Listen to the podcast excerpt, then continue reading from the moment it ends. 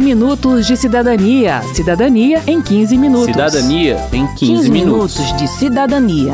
Cidadania em 15 Cidadania em 15 minutos.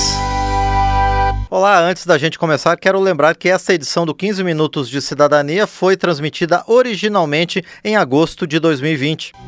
Neste país de manda-chuvas, cheio de mãos e luvas, tem sempre alguém se dando bem, de São Paulo a Belém. Improbidade administrativa. Nome difícil. Podemos simplificar e chamar de corrupção?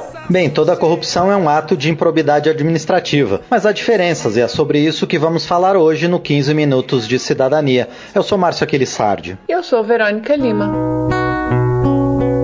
Vamos lá, corrupção é um crime com pena de prisão. Na esfera civil, esse mesmo ato será tratado como improbidade administrativa e terá outros tipos de pena, como suspensão de direitos políticos, multa e ressarcimento dos danos causados. Assim, de acordo com o Procurador da República no Distrito Federal, Paulo Galvão, podemos dizer que um pagamento de propina, por exemplo, é tanto uma corrupção quanto uma improbidade administrativa. Mas o conceito de improbidade é mais amplo e envolve outros atos que não são corrupção. A lei estabelece três grandes blocos de atos considerados como de improbidade administrativa: aqueles que geram enriquecimento ilícito em razão do exercício do cargo ou atividade pública, aqueles que geram lesão ao erário, ou seja, perda patrimonial ao Estado, ainda que não haja ganho material para quem ocasionou essa perda, e aqueles atos que atentam contra os princípios da administração pública. O Corregedor-Geral da União, Gilberto Valer Júnior, traz alguns exemplos. É aquele servidor que tem um patrimônio acima do seu rendimento.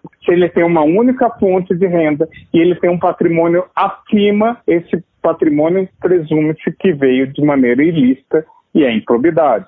Aquele servidor, aquele agente público que frauda o auxílio emergencial para receber indevidamente auxílio emergencial. Mesmo o valor do dano sendo pequeno, relativamente pequeno, tendo em vista o patrimônio da administração pública, isso é uma conduta que a sociedade não aceita, que a sociedade não concorda. E por isso o Estado se volta colocando que isso é um ato de improbidade. E o que são esses princípios da administração pública? Alguns estão na Constituição, mas a lei de improbidade administrativa fala em honestidade, imparcialidade, legalidade e lealdade às instituições. Aqui a gente volta àquela diferença entre corrupção e improbidade administrativa.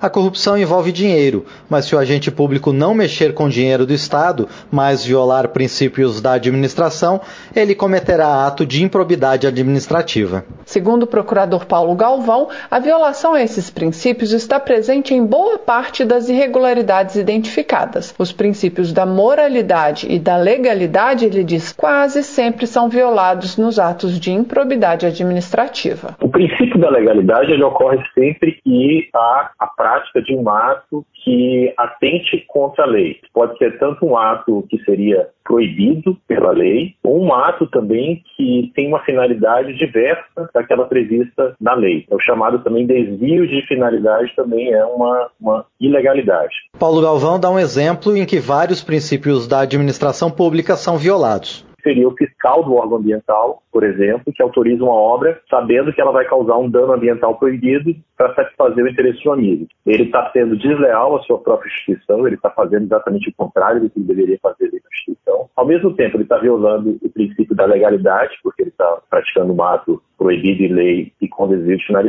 E, ao mesmo tempo, veja que é interessante, ele está também violando o princípio da impessoalidade, porque ele está fazendo aquilo para satisfazer o interesse de uma pessoa determinada, ainda que isso não envolva pagamento de propina. E o Corregedor-Geral da União, Gilberto Valer Júnior, completa a explicação com exemplos de violação de outros dois princípios. E o exemplo típico de seria a impessoalidade é o caso de nepotismo. É você colocar na administração pública alguém não pelo mérito, mas pela sua linhagem de parentesco. Você prefere uma questão pessoal ao público. Outro princípio, o da moralidade, o agente público que tem uma conduta escandalosa, você procurar algo que seja bem de poucos, é um interesse de poucos ao invés do interesse comum.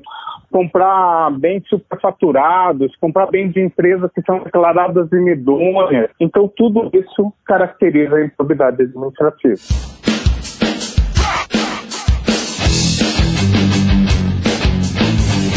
E quem pode ser punido por ato de improbidade administrativa? Todo aquele que, direto ou indiretamente, presta serviço à administração pública, do servidor de carreira ao estagiário, passando pelo ministro de Estado e pelo particular que tenha uma relação com o Estado, como explica o Paulo Galvão. O particular, quando é que ele vai ser responsabilizado? Quando ele, mesmo não sendo agente público, ele participe da prática do ato de improbidade administrativa. Então, por exemplo, o particular que paga uma propina, ele não é servidor público, mas ele pode ser responsabilizado dentro da lei de improbidade administrativa, ou também quando ele se beneficiar do ato de improbidade administrativa de qualquer forma. Uma licitação em que o servidor público ele altera as regras para beneficiar determinada empresa. Mesmo que a empresa não tenha praticado nenhum ato, se ela tiver conhecimento daquele esquema, ela pode ser também responsabilizada como beneficiária do ato de autoridade administrativa. As penalidades são diferentes. O agente público pode perder o cargo, ter suspensão dos direitos políticos,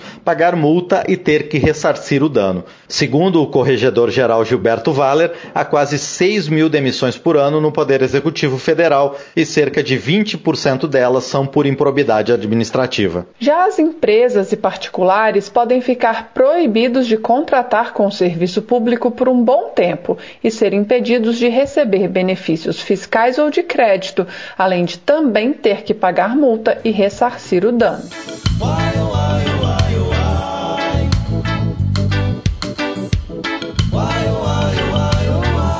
E aqui fica o alerta do Manuel Galdino, diretor executivo da Organização da Sociedade Civil Transparência Brasil. Não existe corrupção de um lado só. A corrupção só ocorre quando alguém do setor privado corrompe alguém do setor público. Lembrar disso é importante, ele diz, para que a gente possa fiscalizar a má atuação do Estado, mas também reconhecer onde ele é eficiente. Tem países que, para você tirar um RG ou um equivalente ao CPF, tem que pagar propina. Para você matricular seu filho na escola, tem que pagar propina. Aqui no Brasil, a gente não tem isso. Onde o Estado brasileiro funciona mal? Nas compras públicas. Sistematicamente, a gente tem problemas de compras públicas com fraude, com desvio aí na merenda escolar, em obras, aquisição de, de, de medicamentos, de equipamentos hospitalares, consumo de combustível. Então tem uma série de, de, problemas no Brasil que são as compras do Estado. Isso é um problema sério que o Brasil tem, que gera uma série de ineficiências e que a gente precisa corrigir. Mas precisa informar o, o brasileiro que não é o Estado todo que funciona mal. Tem coisas que funcionam bem, inclusive sem corrupção. Certo, mas como a gente faz essa fiscalização? Como a gente sabe onde o Estado está fazendo as coisas certas e onde há desvio? É, Verônica e ouvintes, para responder eu vou usar a minha especialidade, trocadilhos.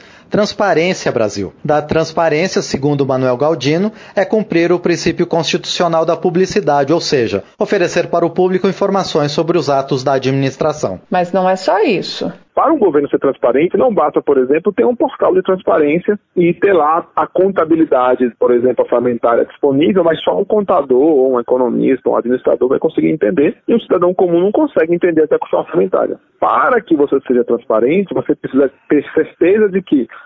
as pessoas vão conseguir acessar a informação, vão achar a informação de maneira fácil, então tem que dar 10 cliques para descobrir. Elas vão poder trabalhar com os dados como elas quiserem, não vai ter restrição para manipularem aqueles dados, trabalharem, tratarem, e de fácil entendimento para o cidadão comum. E tem ainda mais: transparência sozinha não resolve o problema. É preciso também haver controle social, ou seja, os cidadãos precisam acompanhar esses dados que são disponibilizados para efetivamente identificar e denunciar os erros. Poxa, aí fica difícil. Além de cuidar da casa, dos filhos e trabalhar, ainda vou ter que tomar conta do governo? É, seria bom se todos nós pudéssemos acompanhar um pouquinho, até mesmo para saber em quem votar, não é? Mas como são muitas áreas e muitos temas, a gente pode contar com o trabalho da imprensa e de organizações especializadas que fazem essa fiscalização de forma profissional. Além da Transparência Brasil, tem a Contas Abertas, os observatórios sociais e outras. Manuel Galdino fala da importância da imprensa local. 40% dos municípios brasileiros não tem rádio, por exemplo. Não tem rádio com cobertura local. Pode chegar um rádio de um outro município, mas não tem rádio que produza conteúdo local. Nenhum jornalista, nenhum repórter vai cobrir o que o seu prefeito está fazendo, ou o que o governador do estado ou o governo federal está fazendo naquele município. É o que a gente chama, o Atlas da Notícia chama de deserto de notícias. Não vai ter notícia local sendo produzida naquele município. Te vejo errando, pecado, exceto quando faz outra pessoa sangrar. Outra distinção importante que precisamos ter em mente é que nem tudo que o agente público faz de errado é feito com má fé, com má intenção. Muitas vezes é só um erro mesmo. Por isso, a pedido da Câmara, uma comissão de juristas elaborou um projeto de lei para alterar a lei de improbidade administrativa. O deputado Tadeu Alencar, do PSB de Pernambuco e presidente da comissão especial que analisa o tema, explica que a principal alteração é justamente no sentido de deixar mais claro o que é improbidade e o que é erro. Na visão do parlamentar, o artigo que qualifica como improbidade a violação aos princípios da administração pública é muito amplo e isso abre brechas para mau uso da lei. É por isso que a grande maioria das ações são propostas não pelo enriquecimento ilícito ou pela lesão ao erário, que tem que ser demonstrado, o prejuízo tem que estar quantificado, mas por violação aos princípios. Aí cabe tudo, e é exatamente com base nesse artigo que são propostas a grande maioria das ações de improbidade e terminam sacrificando, às vezes, um gestor honesto, um bom gestor, tornando, fazendo com que a ação de improbidade, às vezes, seja instrumento de disputa política. E toda irregularidade que eu encontro, eu é, autorizo a abertura, a propositura de ações de improbidade, fazendo com que o meu adversário passe anos se defendendo, gastando dinheiro com advogado. Lá na frente ele é inocentado, mas o estrago na sua imagem já está feito e é isso que a gente quer evitar o Manuel Galdino, da Transparência Brasil, concorda que a penalização de erros pequenos gera insegurança nos gestores, que acabam deixando de tomar decisões por medo de ter problemas com a justiça. E um gestor que não executa o orçamento por medo, por exemplo, também gera ineficiência e desperdício de recursos públicos. Essa já é, de qualquer forma, a visão do Judiciário, que, segundo Paulo Galvão, não considera improbidade administrativa qualquer erro ou qualquer violação dos princípios da administração. É necessário, ele diz, demonstrar demonstrar a intenção de causar o dano, de violar o princípio. Mas Galdino reforça: a mudança na lei deve alcançar apenas os erros simples, honestos, humanos.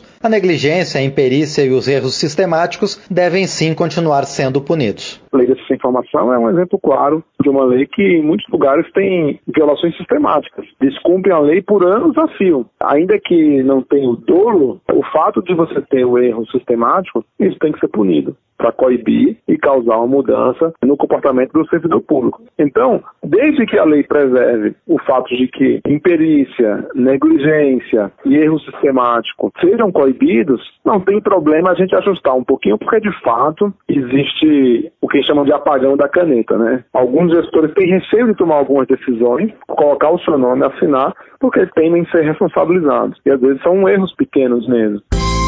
Quero saber. Quero saber. Gente, durante a pandemia não tem sido possível ir à rodoviária para gravar as perguntas dos cidadãos. Então você pode mandar a sua dúvida para a gente pelo WhatsApp. O número é 61 999 789080 e os próximos temas serão orçamento e responsabilidade fiscal, concessões de rádio e TV e assistência social. Participe!